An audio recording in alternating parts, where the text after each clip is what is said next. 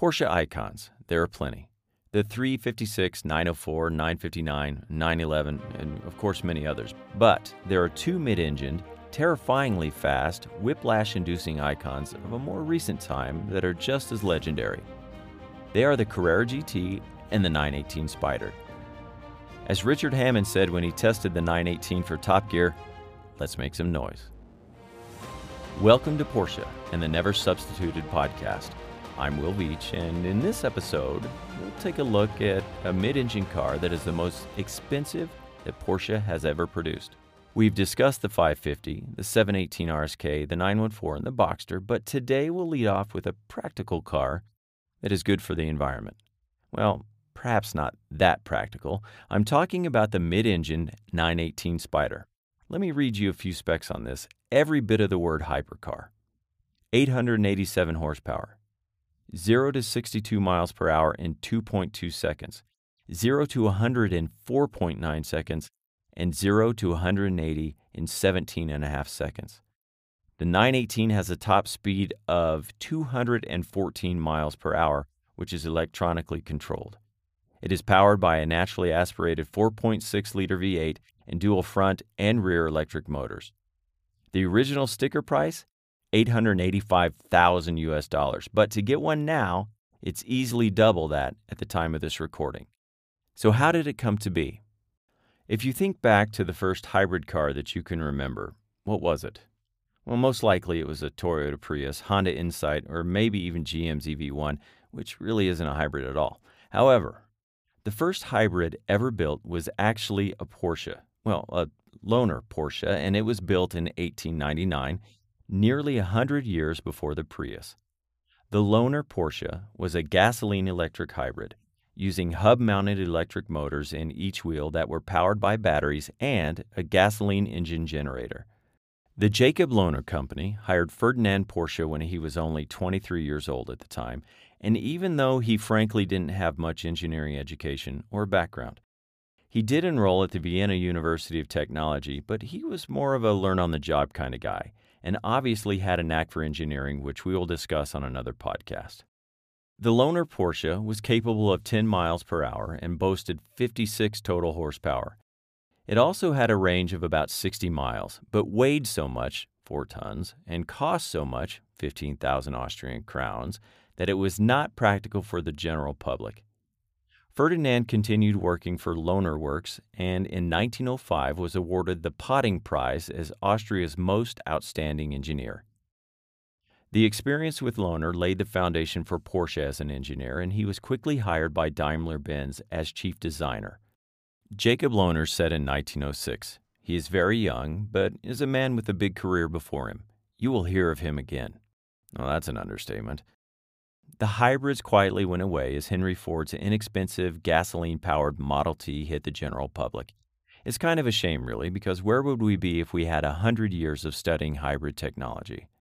Let's fast forward to the development of the Carrera GT.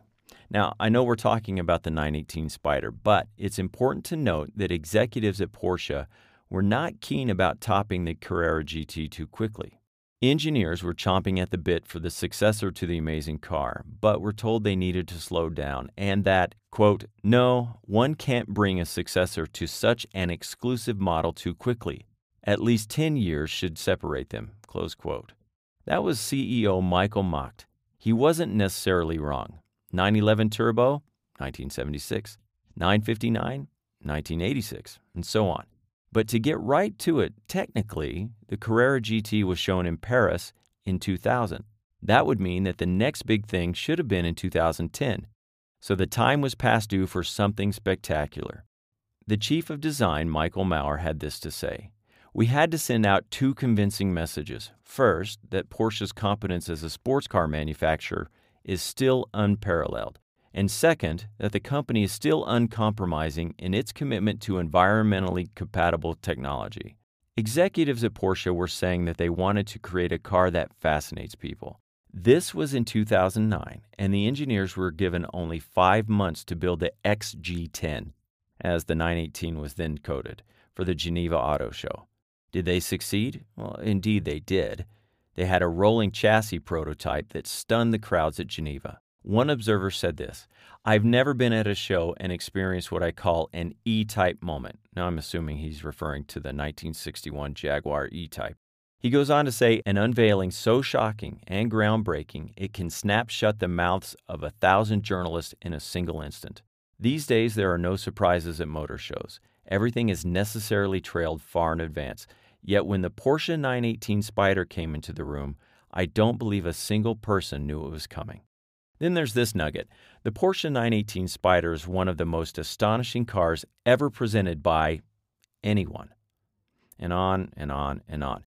One quote that I really like regarding the 918 is from the New York Times when they said, Porsche pulled off the biggest surprise at the Geneva Auto Show. Porsche is not saying whether the 918 Spider concept will go into production, but don't bet against it. The technology is just too promising and the styling too delectable. So the public loved it. But would it be built? Porsche was a bit concerned about how many customers would actually buy the 918 because they knew that it would have an exceptional price for such a technical masterpiece.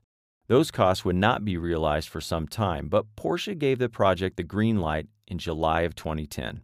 At the 2010 Concours d'Elegance, Porsche decided to shuttle about 400 guests, which included former Carrera GT owners, to a private preview of the car. Automotive News said this Porsche representatives picked up interested 918 Spider customers and shuttled them off site to a nondescript airplane hangar at the small Monterey Peninsula Airport. There, the car was showcased like a stolen Rembrandt. For dramatic effect, the dark hangar had been redone with all white walls and floor.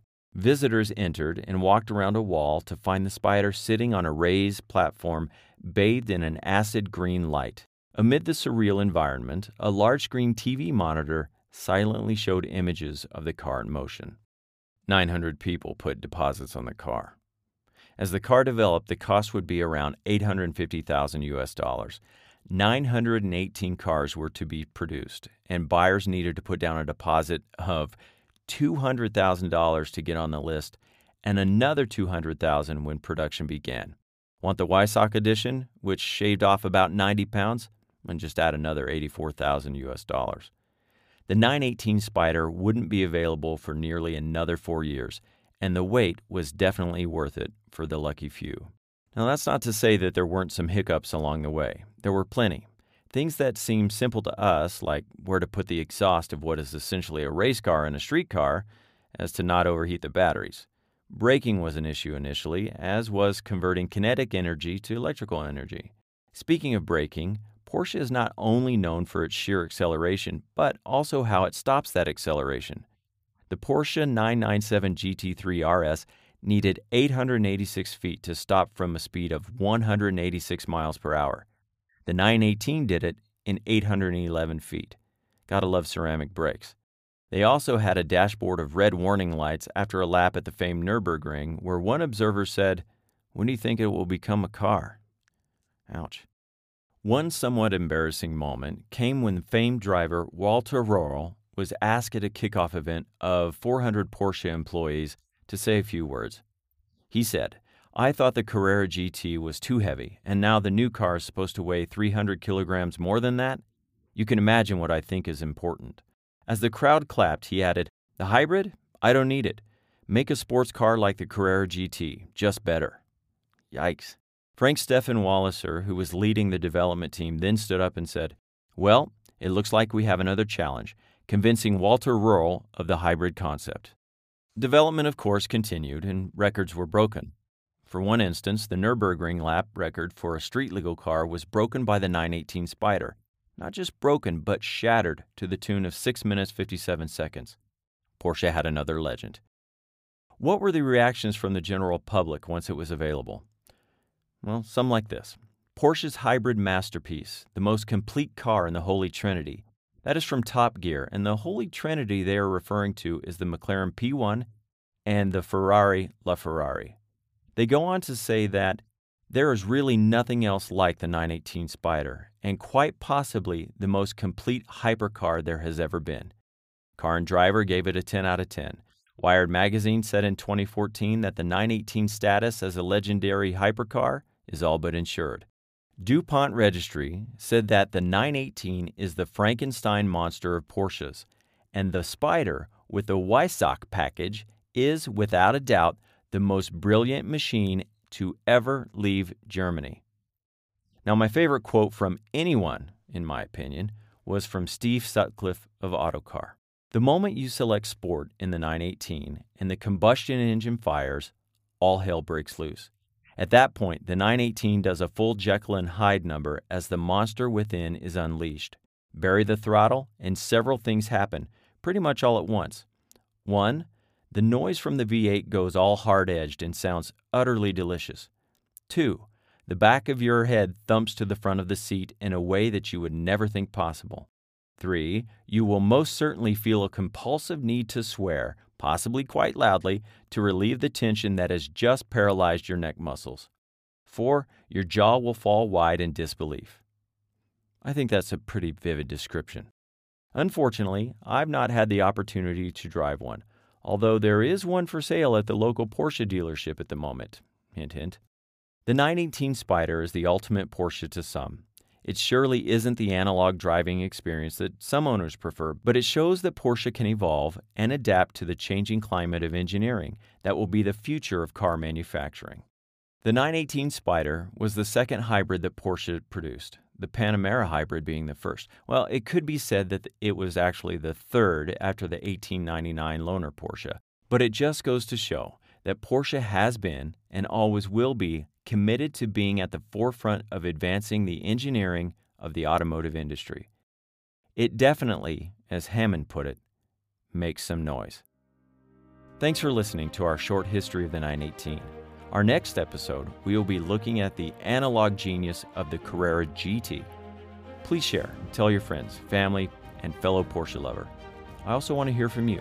I'm collecting Porsche stories for future podcasts and would love to hear how your love affair with Porsche began.